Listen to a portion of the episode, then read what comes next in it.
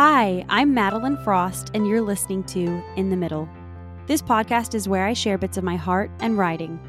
I'm sharing from the inside of my story while I'm still in the middle of my messes and mistakes, in the middle of being a wife and mother, in the middle of figuring out how to be both creative and ambitious, and the present mom I desire to be.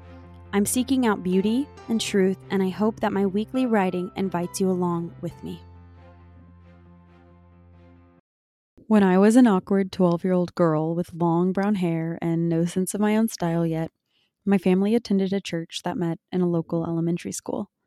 Actually, I bump into and share circles with many of the people that I met during our few years there, even now, a decade and a half later. I didn't know it then, but some of my best friends were there.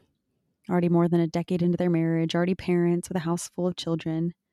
If you had told me at 12 I would become an adult and become close friends with the other grown ups already in the church, I probably would have thought that that was preposterous. When I was 19 years old, my path intertwined once again with Mark and Shona Cole. I was freshly out of a bad relationship and starving to make art, make connections, be somebody, and build a life. They welcomed me into their lives and home with hot cups of coffee and their time and conversations late into the evenings. Mark and Shona value truth and beauty, they support art and artists and are always thinking about and talking about interesting things. The draw into their world of deeper thinking was magnetic. They let me into the conversations they were already sharing, and I realized immediately they were living out values that I wanted to hold myself. There were many evenings, espresso and poetry in hand, we'd sit, a small group of us, on worn couches between floor to ceiling shelves of books, and we'd talk about what we'd read, I had the least valuable things to say, but my voice was always welcome and encouraged anyway.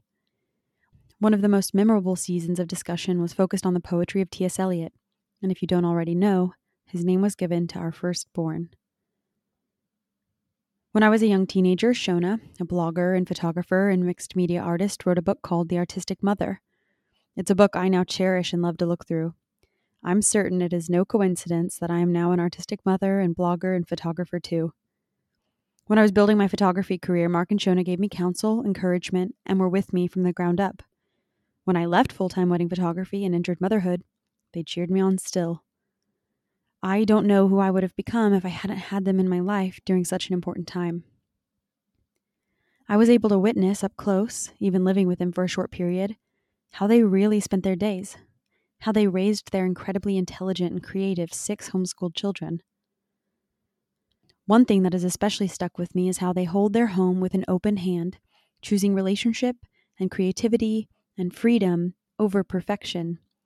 You will find evidence of their children's artistic expressions all over their home, and it's not something they feel the need to apologize for. I'm embarrassed to admit this, but my home feels like my sanctuary, and sometimes I feel like my kids are just messing it up. But you'll never get that vibe in the Cole home. Inside their home is a place to freely think and work and create, even if the walls get ruined. They decided their highest value was not going to be the like new condition of their living space. Rather, they value life happening within those walls with the people they care the most about. That's what I want in my home. I want to value the right things. I want to invite you in and share a drink and discuss ideas and try to get to the heart of a matter. I want to discuss meaning and for there to be an abundance of free artistic expression and joy in my home, I want to want paint splatters on my patio deck instead of living rigidly. I want to identify the beauty in the messes rather than feeling like I'm missing out on the beauty of a clean home, one not full of so much life and living. A few weeks ago, we celebrated the engagement of the Cole's second daughter, Laura, a girl dear to my heart as I've known her since she was just toddling around in a pink tutu.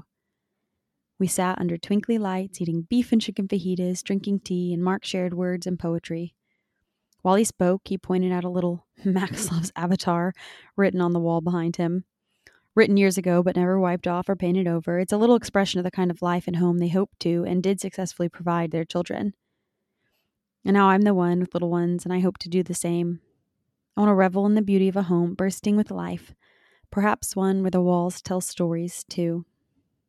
Mark and Shona, if you're listening, I wouldn't be who I am without you guys, and I love you. Thank you.